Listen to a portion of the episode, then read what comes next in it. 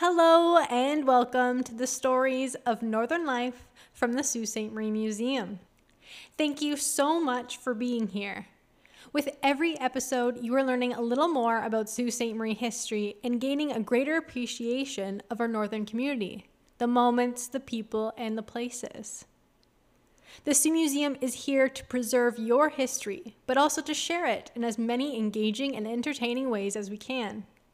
Your support and engagement with our content keeps the cycle going and allowing us to expand and grow, offering more back to you, our community. So thank you. Season two of the Stories of Northern Life podcast is coming soon. Until then, we are resharing a few episodes over the past two years. That's 100 episodes that we love and think that you will too. The Sault Memorial Gardens opened its doors February 1949.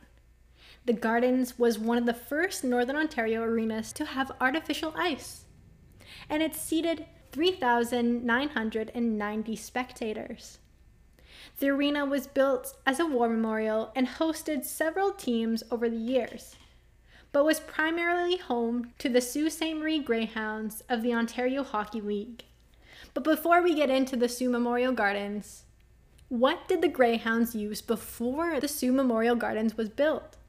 The Gouin Street Arena, home of the Greyhounds from 1920 to 1948, which was located not far from the museum, from the Sault Museum, on Gouin Street, of course. Recognized today as the small street off East that tucks behind the current East Street Pizza the old downtown Mrs. B's Pizza and Snack Bar. In its place, you can now find apartment buildings. Believe it or not, it was still not the first skating rink in Sault Ste. Marie.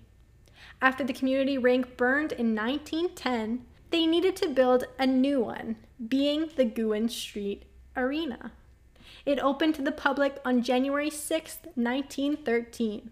The arena not only had an ice rink for skating and hockey, but it also featured a curling rink, making it a dual purpose arena. In addition, during the summer months, the skating ice was removed and the local farmers market moved into the arena, as well as the curling ice surface was transformed into a roller skating rink. It served many roles and purposes for the community in its day, and maybe I'll do a whole podcast on the old Gouin Street Arena. But for now, let's jump to January 7th, 1946. The city of Sault Ste. Marie voted to construct a new recreational facility with an arena. It was approved by the city's residents via a questionnaire to replace the then existing Gouin Street Arena. The Gouin Street Arena didn't cease to exist until 1965, when a disastrous fire struck the building. The plan for the new building originally intended to be more than an arena. It included an indoor pool, auditorium, and large outdoor fountains. Somewhere along the way, the pool, auditorium, and fountains got knocked off the list. The official groundbreaking ceremony took place about nine months later on September 18, 1946. The construction would take two and a half years to complete costing $765,000.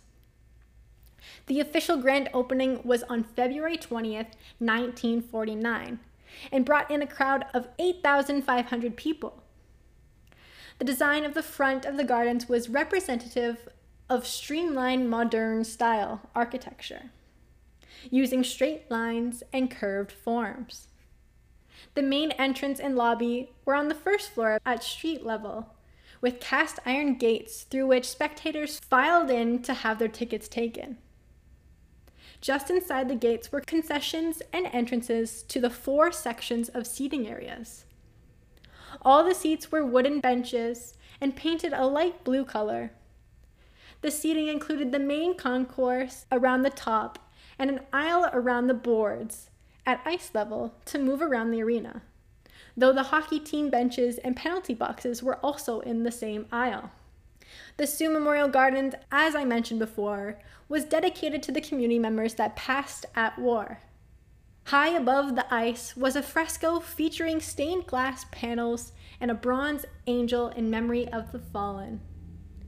As well as in the memorial tower, there were all the names of the war heroes hung on the walls with evergreen wreaths.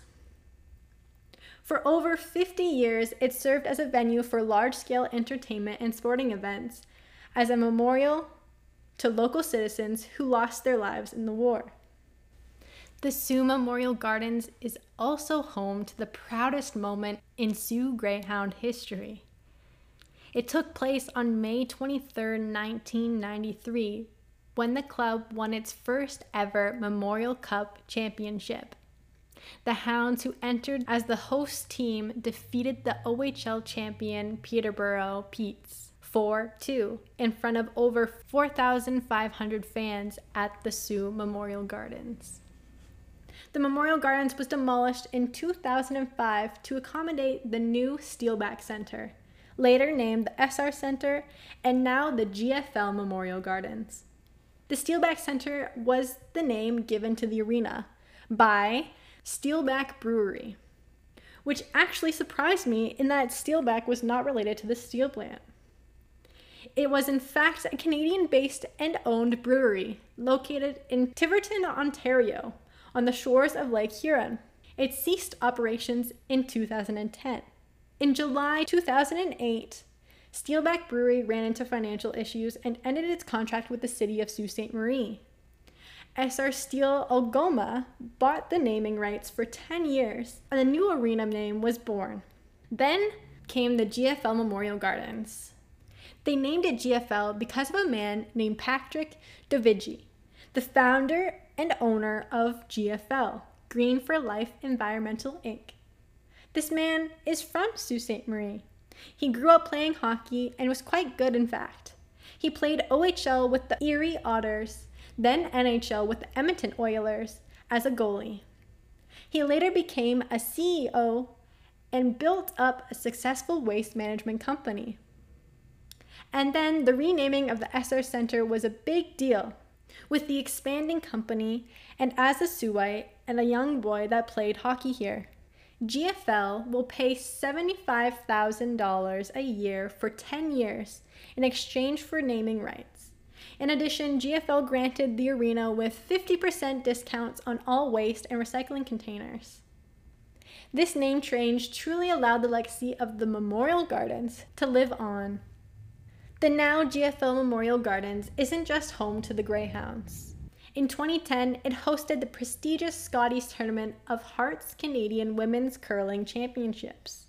And in 2012, it hosted the CARHA, a major recreational hockey tournament that features teams from around the world.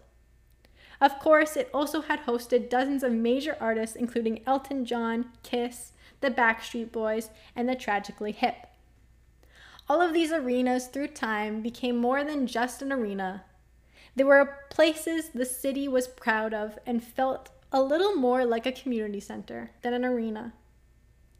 Because whether you were gathering to watch the Greyhounds play hockey, see your favorite band, or even go to the local farmers market, they all represent a meeting place and a place dedicated to feeling a part of something and bringing a sense of togetherness. While each arena got up in age, it was a place where generations grew up, memories were made, and championships were won. And one thing's for sure that this community will not let much time pass before another arena will be built in place of the other. Thank, thank you so much for listening. Be sure to follow the Sault Museum on Instagram or Facebook to get the most up to date information on what we are up to and more Sault Ste. Marie history, of course. Season two is coming, so stay tuned.